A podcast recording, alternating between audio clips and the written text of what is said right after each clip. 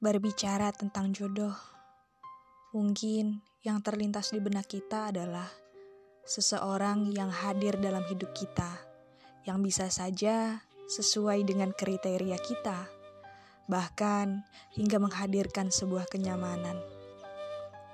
Tapi, ada satu hal yang sering kali kita lupakan, bahwa bisa saja kita berjodoh dengan kematian. Mungkin amal ibadah yang kita siapkan sekarang adalah menanti seseorang pilihan Allah yang terbaik.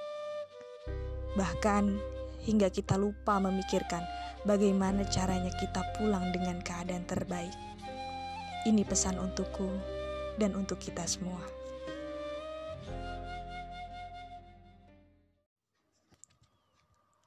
Kalau ada seseorang menawarkan sesuatu kepada kita, terus Seringkali kita bilang, Insya Allah nanti ya kalau ada rezekinya.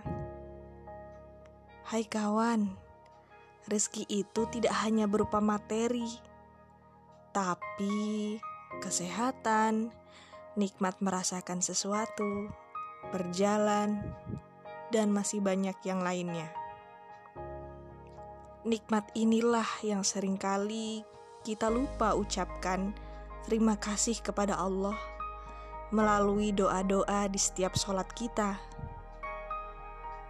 Ingat, sekecil apa pun kita melupakan Allah, tapi Allah tak pernah melupakan kita. Jadilah hamba yang senantiasa bersyukur.